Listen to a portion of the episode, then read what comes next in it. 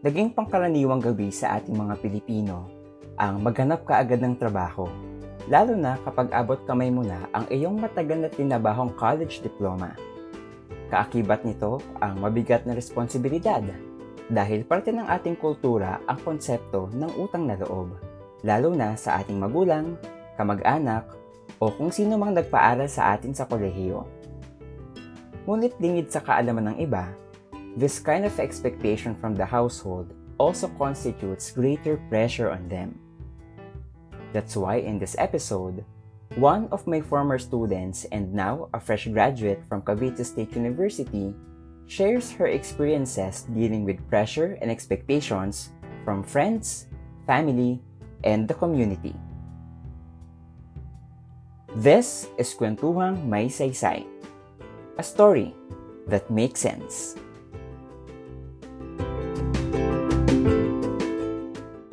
Good evening, Jan. Good evening.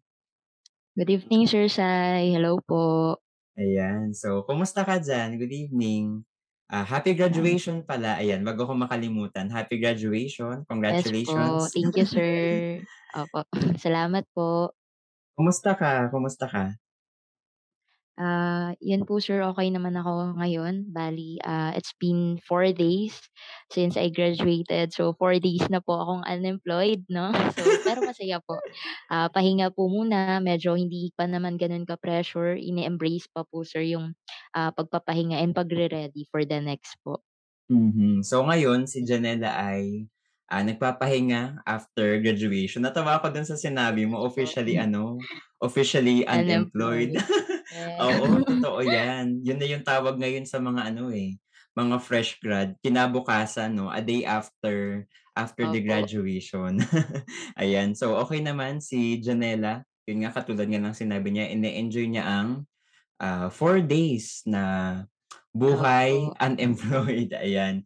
So, para sa ating para sa ating ano, ah, mga listeners tonight, so si Janella ay aking former student from AB Journalism sa Cavite State University. And to tell you, Janella graduated with flying colors, ayan. So, ano ba yung Latin honor ni sir. Janella nung grumaduate last week? Ayan. So, sa'kin po, sa grasya ng Panginoon, ako po ay nagtapos na magna cum laude po.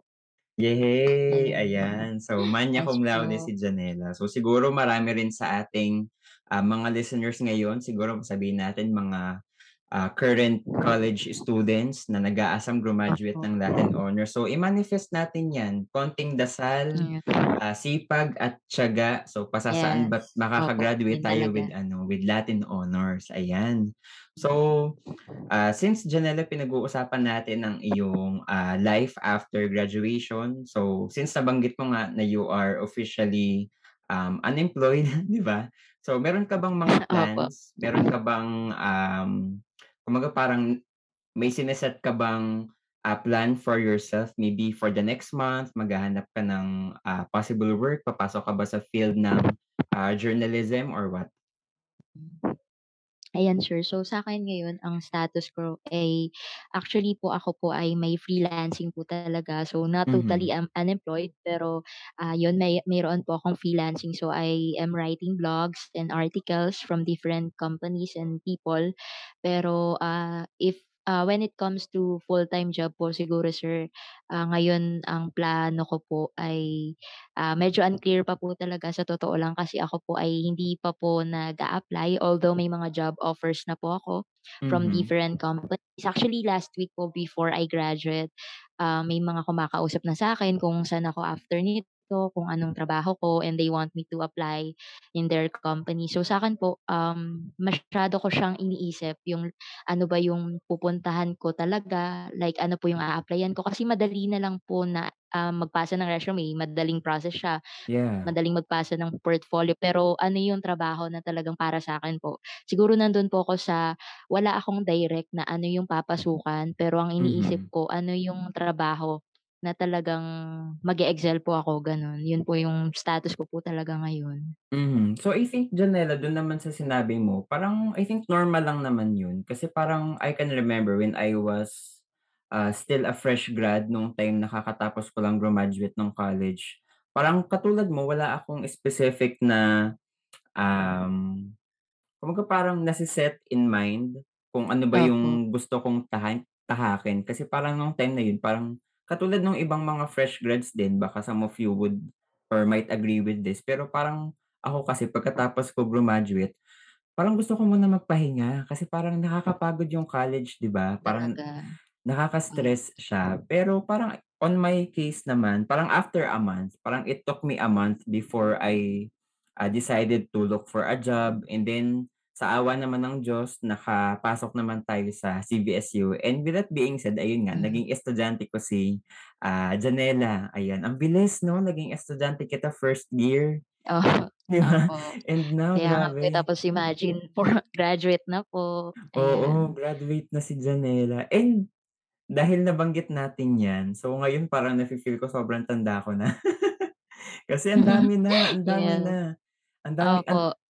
Ang dami Grabe ko ng mga bilis. naging estudyanteng grumaduate and siguro it's a testament na kailangan na nating mag-ace pa lalo sa work, ma-achieve Na natin yung mm. ma-regular tayo sa ano 'no, ma-regular sa trabaho.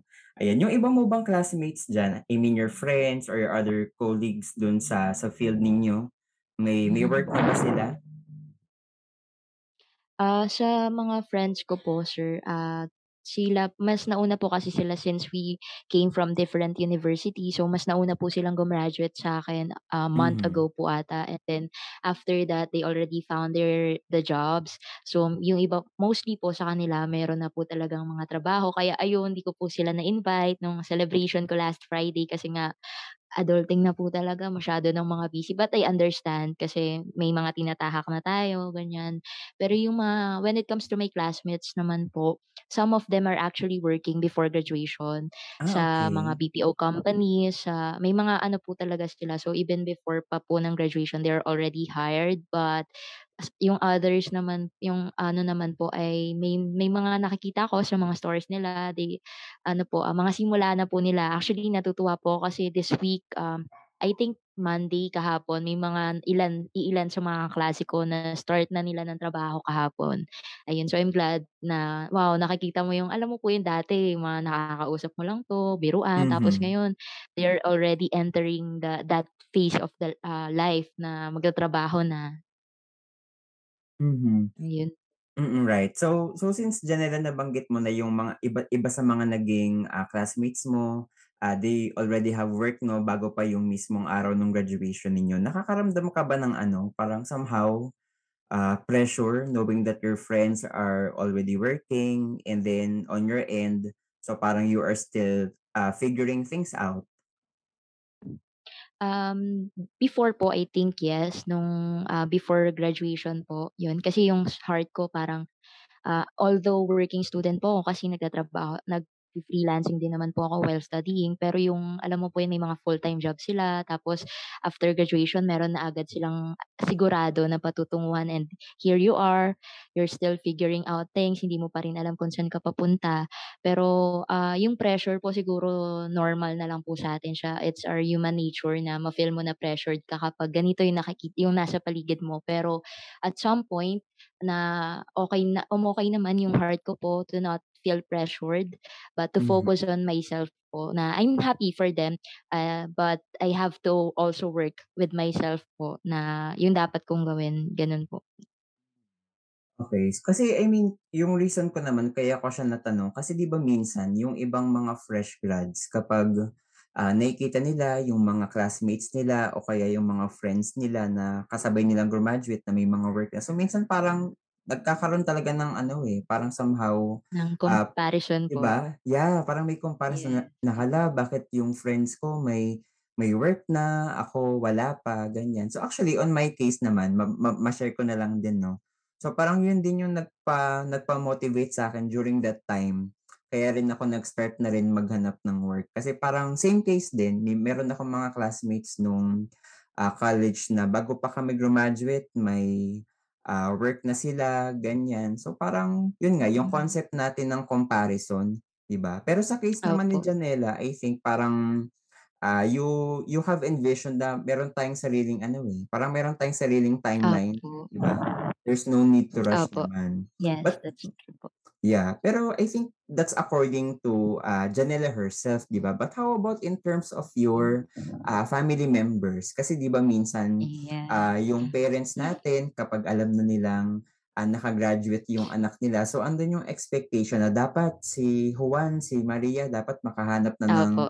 Ah, trabaho, makapag-give back na sa amin. Kasi 'di ba part yun ng culture natin 'di ba, na once na grumaduate si Opo. anak dapat magbalik, mag-return sa sa naibigay or naitulong sa atin ng ng ating mga magulang. So sa case mo ba Janella, kumusta yung, ah, setup sa loob ng bahay? Hmm, sa akin po sir to be honest, um, ang pressured po kasi ang pressure ngayon sa ano ko ay wala po sa sarili ko pero nasa Mhm. pamilya.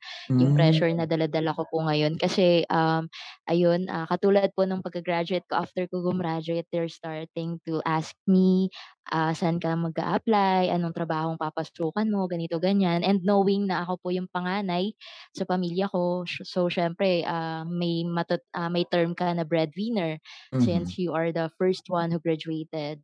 And yung pressure, yun po wala po talaga siya sa sarili ko pero nasa pamilya ko and knowing na, ah, yung family ko hindi naman kami well-off talaga, hindi laki sa mayamang pamilya, ah, kailangan parang may pressure ka sir na kailangan may trabaho ka agad kasi ganito kailangan maggi-give back ka agad sa mama mo, sa papa mo.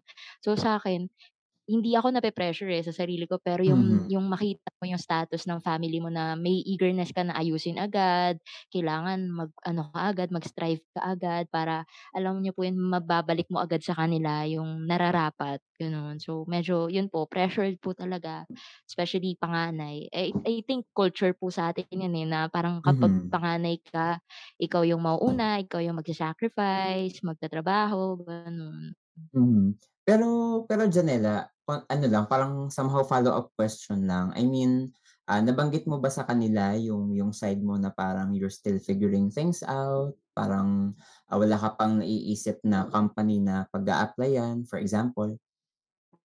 Hmm, sa'kin po sir, ah, to sa totoo actually po alam niyo po 'to kasi natanong ko po siya sa inyo before. Mhm. Ang gusto ko po kasi talaga sa ngayon hindi po talaga muna tahakin ang field ng journalism kasi parang sa ngayon medyo unclear pa po siya sa'kin. Although I love what I am doing in my field, kaso nga po gusto ko po talaga may heart po ako na magturo. Kasi sa Hmm, kung hindi yeah. niyo po naitatanong, yun ako po ay nag-undergo ng 18 units ng Bachelor of Secondary Education po, major in English. So meron po kaming tinatawag na cognate. So meron kaming capability to teach. So yun po talaga yung heart ko na gusto ko po talagang magturo. Actually, eh, tinanong ko po siya sa inyo, eh, yung ap about Yeah. application po sa university po natin. Yun po talaga yung ini-aim ko na na gusto ko po talagang magturo. Mm, but have you tried ano ba, submitting an application letter, a CV? Ano po, ngayon po hindi po kasi ang sabi po ay probably baka next sem po ako magpasa. Since ayun nga, ang heart ko Ah, din po ngayon ay magpahinga muna, kaya hindi rin po ako agad-agad nagpasa ng ano po, ng CV. Pero ayun, kung mapagbibigyan po talaga, gusto ko po talagang magturo sa university po natin.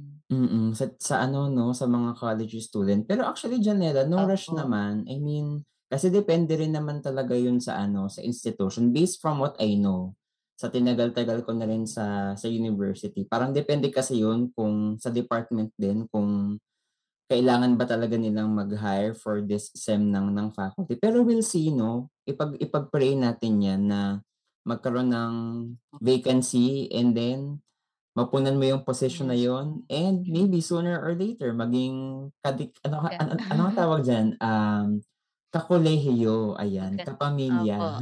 Ah, Kasi magkatrabaho na tayo yeah, na tayo, grabe, oh my gosh. Pero actually since ano, since na-segue mo yun kanina diyan, meron akong mga ilang, ah, students na ano na, I mean kasamahan din namin sa college pero they are from the other department, parang sa SOCSAI naman. So parang it feels ano lang, parang somehow weird na ma-e-excite ka Opo. din na kasi yung naging estudyante mo, katrabaho mo na siya, kasamahan mo Opo. na siya sa ano, sa college, ayan. So thank you Jan for, ah, sharing that. So how about your relatives? Kasi siyempre 'di ba sa culture nating mga Pinoy, kahit sabihin natin na ah, meron tayong sari-sariling family, hindi pa rin natin maiiwasan na yung relatives natin may nasasabi about us, especially sa kursong tinapos natin and pagdating din sa, ah, choices natin pagdating sa work na pipiliin natin. So ano at may may mga naririnig ka ba or, um, may nasasabi ba sila about your, ah, program? Opo. Ah, sa'kin po sa totoo lang nung first year ko po ng college, they asked me kung bakit journalism, kung bakit ito Mhm. yung pinursue ko. Kasi nung senior high school po ako sir, ako po ay nag-take ng ABM. So supposedly, ah, accountancy po talaga ang kukunin ko. So may meron na silang mindset na si Janella magiging accountant, si Janella Ah, magiging CPA. Kasi yun yung heart ko nung senior high school po ako na gusto ko maging CPA kasi practicality sobrang alam niyo po yung 'pag gano'n yung ano, wow CPA Mm. people think na malaki yung kita rito, ganito, ganyan. Pero kasi nung ayun po nung grade 12 ako, nung medyo tinatahak ko na yung papuntang kolehiyo, dun ko nakita na hindi po talaga para sa'kin yung accountancy. So, I tried things and then I found myself loving the field of journalism. So, yun po, yun yung pinursue ko nung pagdating ko ng KAVSU. Yun yung first choice ko na dapat wala na akong slot pero may slot pong nag-iisa na Ah, nakapasok ako ng journalism. Kaya ang galing po talaga kasi dun ko po Nice. na, ah, okey journalism yung para sa'kin kasi wala na po talagang slot nung time na yun.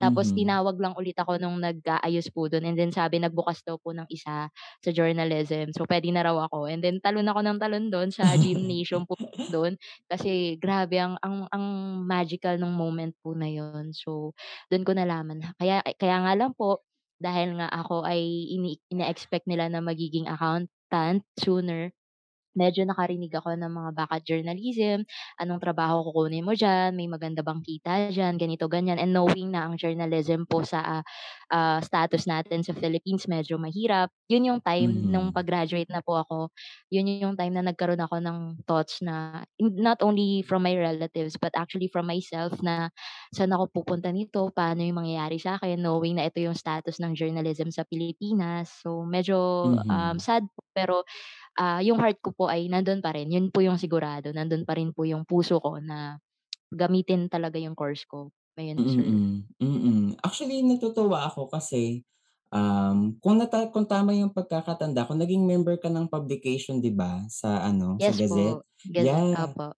I remember kasi naging part din ako ng organization for a year and ako masasabi ko na-enjoy ko yung experience ko dun sa ano, sa sa publication. Yun nga lang kasi parang naalala ko nung magka-college kasi ako, parang na-consider ko rin yung mass comm or yung, ah, journalism as a program pero yung, ah, parents ko kasi hindi sila okey sa sa journalism. So, same sentiments din katulad nung, ah, Mm. nabanggit mo diyan kani-kanina lang. So, parang kine-question ng parents ko anong meron sa journalism, um, magkakaroon ka ba ng, ah, trabaho kaagad sa field na 'yan. Tsaka andun kasi yung fear Opo. naman ng tatay ko na since 'di ba may mga issues about, um, Yes. journalist 'di ba yung medyo dark side ng ng journalism. Opo, So, ayaw lang ng parents ko mapunta ako sa posisyon na yun. So, parang somehow nag-disapprove sila because of that, ah, reason din and then yun naman, well sa course ko naman, ah, parents ko ang nag-dictate kung anong course ang kukunin ko. Pero sa sinabi mo diyan siguro parang gusto ko lang i-point out 'to sa ating, ah, discussion tonight na pagdating sa mga courses, wala namang mahirap o madaling course, 'di ba? Kasi di dito sa Yes. Pilipinas parang nakokondisyon tayo na itong mga courses na 'to, for example, accountancy, ah, nursing, Opo. ah, medicine, so dito kay Engineering. engineering 'di ba, dito ka yayaman, dito uunlad yung, ah, buhay mo. To the point na yung ibang course na kumbaga parang Nadi-disregard o po 'di ba, nadidis nadi-disregard siya. So, gusto ko lang i-remind yung mga listeners natin ngayon na pagdating sa pinipiling course ng kaibigan natin, ng anak natin, or ng kahit sino man, so parang tayo as, ah, individuals, hindi dapat natin i-disregard or kumbaga parang i-devalue yung worth ng isang course. Kasi kahit sabihin nating, ah, iba yung sa engineering, iba yung sa education, journalism, and so on, pare-parehas pa rin naman silang mahihirap. Nag a yes. nag-aaral ang estudyante, nagsusunog sila ng kilay, nag-aaral sila, nagpapaka ah, dalubhasa sila para lang sa sa kurso na yun. Kasi minsan isa yun sa mga nagiging rason bakit ang isang estudyante nawawalan din nawawalan din siya ng drive na tapusin yung course niya, 'di ba? O kaya, eh, sooner or later magshi-shift siya from, ah, a different program kasi yun yung mga nare-receive niyang feedback mula sa mga taong Yes. malalapit sa kanya, 'di ba, na supposedly dapat sila yung unang magsu-support sa kanila pagdating sa pagdating sa mga choices nila lalo na ngayon sa courses na kinukuha nila, 'di ba? Ayan, so yun po sa mga listeners po natin, siguro tanggalin na po natin yung stigma. Kasi minsan yun nga nagkakaroon ng comparison na ito yung course na 'to ganito, ganyan, samantalang yung course na 'to ganito lang. But the truth is katulad ng sabi ni Sir Sai, may kanya-kanyang, ah, hirap, may kanya-kanyang journey na tinatahak at hindi natin dapat i-compare yung bigat o yung level ng bawat isa. So yun po, tama po yun Sir. Thank you po I for agree. reminding the listeners. So ikaw Janella, since, um, pinag-uusapan natin yung course mo, yung naging college, ah, journey mo and yung iyong naging, um, experience during graduation. So paano na-shape yung, ah, pagkatao mo by just, you know, experiencing college and, um, understanding the field of journalism? Sa'kin sir, sa totoo lang, um, yung college life ko, yung phase ng buhay ko na masasabi kong mas nakilala ko kung sino si Janella, kung sino yung Mhm. yung kung sino ako, kung ano yung mga kaya kong gawin, na may mga bagay pala na talagang para sa'tin. And saka ah, kasi nung first year ako, may ganito akong mindset, eh, na may planado na lahat na ganito ako, mag mag-e-extracurricular ako, maggaganito ganyan ako, kapag graduate ko ganito na agad ako. Pero minsan pala or madalas yung bagay na plinano natin, yung bagay na ine-expect natin, hindi pala siya laging gano'n yung kalalabasan and do'n ko mas nakita yung kahalagahan na yung yung importansya na makita mong hindi laging, um, kailangang masunod yung plano mo kasi may mas maganda pang nangyayari or mangyayari po talaga and sa college life ko, um, do'n ko mas nakil mas nakita na ayun nga sabi ko kanina yung mga kaya kong gawin na hindi ko pala alam na kaya ko siya pero nung Mhm. tinry ko siya, sa college life ko nasubukan talaga yung risk ng pag ng pag-try. Minsan kasi tayo, yun po, dun medyo nahihirapan yung mga estudyante na sumubok kahit may gusto kang gawin. Like for example po, ah, in my case sa sa extracurricular katulad po ng na-share natin kanina. Ako po nung nag-enter ako ng publication, may fear ako na baka hindi ko kaya, baka ganito ganyan, baka mas maraming magagaling sa'kin, gano'n. Pero you just have to try and then ah, when you tried it, dun mo makikita na kaya mo naman pala at dun ko na ano yung hinanda ako kasi sa college life po natin sa totoo lang dito tayo hinahanda sa pagiging professional natin, sa pagiging young pro natin na dapat i-embrace natin yung college life natin na hindi naman ganun kaseryoso Mhm. kasi na not to the point na hindi ka na nag enjoy pero you just have to learn things. Mhm. Yun po yung pinakatumatak po talaga sa'kin. Yeah, I agree. Kumbaga parang ano siya, eh, 'no, yung yung college it's, um, it's a journey of, ah, new learning and discoveries 'no? So katulad Yes po. 'di ba, parang parang katulad nga nung nabanggit ni Janela, parang minsan you tend to question yourself, "Kaya ko ba yung bagay na gan'to? Feeling ko hindi ako mag-e-excel sa ganitong aspect." For example, ng Mm. isang, um, skill 'di ba? Pero magugulat tayo mare-realize natin kaya pala natin 'di ba? Hindi naman pala siya gano'n Yes. ah, kahirap. So it's a matter of taking risk. 'di ba? And cliche man pakinggan, pero you just have to believe in yourself na kaya mo siya, 'di ba? Mm. Importante 'yun. So ngayon, since si Janelle ay isang, ah, young professional nating matatawag, so siguro maganda diyan makapagbigay tayo ng tips sa ating mga listeners para na rin dun sa mga fresh grads katulad mo na nakakaramdam ng pressure since you are already a degree holder. Opo. So, ah, sa mga nakikinig 'no, sa mga listeners natin, ah, this day, this night, this time, ayan, kung ikaw man ay fresh grad katulad ko, ah, ang masasabi ko lang sa'yo, you have to run your una, you have to run your race. So, ah, 'wag tayong tumingin sa karera ng iba, kasi naniniwala ako may kanya-kanya tayong tinatakbong, ah, race ng buhay natin. Sometimes we tend to look dun sa karera nung iba na bakit sila na nauuna, bakit sila ang layo na nila, and then nakakalimutan mo ng takbuhin yung sarili mong timeline na na ikaw pala ay meron ding naka nakatakda talagang bagay para sa'yo. So, ah, yes, you will feel pressure katulad ng sabi namin kanina ni Sir Sai, it's our human nature to feel pressure, you have to embrace it. It's okay, hindi natin ine-invalidate yung feelings mo, ah, but hindi ka puwedeng mag-dwell lang diyan, eh, hindi ka dapat nagde-dwell sa feelings mo na nag you tend to compare na, you tend to see things na hindi ka na nakakapag-focus sa sarili mo.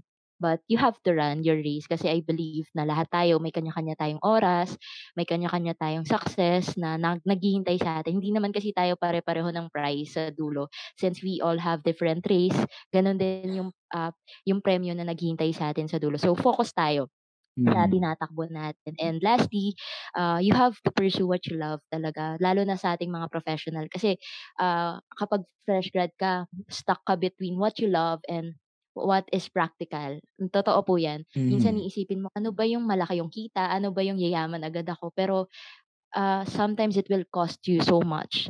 It will cost your life, it will it will cost yourself to the point na mabu-burnout ka. Kapag okay lang na maging practical ka, no problem with that. Pero you have to, um, mag-iwan ka pa rin ng bagay para sa sarili mo na kailangan matuto ka pa rin mag kung magpahinga, magpahinga ka. Kailangan, ah, magbigay ka, magtira ka para sa sarili mo. Kasi yung trabaho ang ang mundo kasi sir naniniwala ako busy yan, eh ah, Yeah. 8 Mhm. hours, sobrang ala 8 hours ka magtatrabaho sa Philippines, 8 hours ang minimum hours ng trabaho natin, matutulog, trabaho, gising, so on and so forth. Sobrang cycle lang ang buhay. Yung trabaho mo, you you will overwork in your profession, pero I tell you, madali ka lang palitan kapag nagkaroon ka ng sakit, kapag na Yeah. ano ka, palitan sa trabaho eh.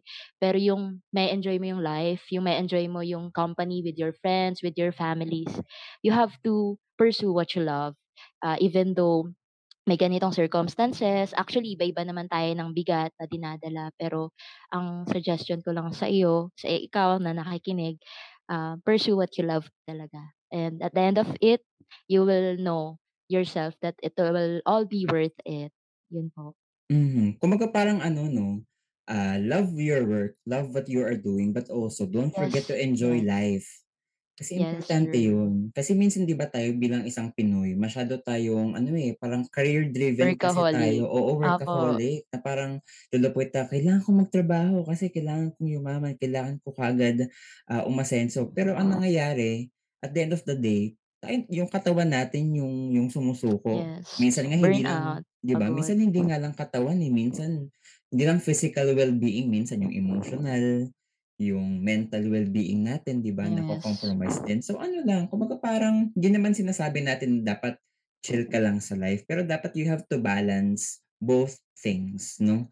Importante kasi yun. Kasi kapag may isa kang napabayaan, so maaapektuhan yung isa, 'di ba? Katulad nga sa work lalo na from my experience kat medyo nai-impress nga Opo. ako kasi si Janela, um, knowing na fresh graduate pa lang si Janela, pero yung mga sinasabi niya ngayon sa ating discussion parang ano na, eh, parang si Janela parang ten years ng ano, ten years ng nagwo-work. Nagtatrabaho. Kasi actually totoo yun, naran nakakaranas ako ng gano'n minsan na parang naisip ko gusto ko na munang magpahinga sa sa pagtuturo pero wala akong choice. Kasi kapag nag-stop naman ako sa work, wala rin naman akong I mean wala namang mangyayari sa'kin kasi wala rin akong sapat na na income, 'di ba? Pero siyempre yun nga, yun ang isa sa mga siguro masasabi kong, ah, lessons na natutunan ko rin sa buhay lalo na ngayon sa field ng pagtatrabaho. Walang masamang magpahinga sa work kasi importante na Yes po. dapat naaalagaan mo yung sarili mo, importante yun, tama. So, ang ganda ng naging discussion natin diyan. Sana makatulong 'to 'no, sa ating mga, ah, katulad mong young professionals ngayon na naghahanap pa lang or baka kaka-start lang sa Hmm, ano, sa trabaho. So, there's no need to rush things. Huwag kayong, Yes. magmadali kasi the more na minamadali niyo siya, so hindi niyo naa-appreciate yung mga simpleng bagay na nakukuha natin in return. Minsan nakakalimutan nating maging, ah, grateful, maging Yes. appreciative sa mga maliliit na bagay na yun. So ano lang, enjoy life nga katulad nung sinabi rin namin kanina. So, huwag kalimutang alagaan ang sarili, at i-enjoy Yes. ang buhay kasi masayang mabuhay sa mundong ito. Mm, Totoo 'yan. tama. Tama. Ayan, so, ah, diyan thank you 'no, maraming salamat sa pagpapaunlak ng aking, ah, invitation na maging parte ng episode 5 ng ating, Opo, kuwentuhang salamat may saysay. Ayan, and katulad din ng sinasabi ko rin sa aking mga naging former students na grumaduate na, so I still hope and pray for your success in the future 'no, and hopefully soon, malay natin maging katrabaho natin si Janella sa university. Opo, may part 2 po ba 'to, yung magka-workmate na gano'n? Ay puwede, puwede nating gawin 'yan. Panibagong ano siya, ah, episode naman siya na Opo. iba na yung point of view natin ngayon as ano na 'no, Opo. colleague na nating matatawag. Opo. Alright, so I think, ah, it's a good night, Janella. Good night. Yes sir, thank you po and good night everyone. Bye.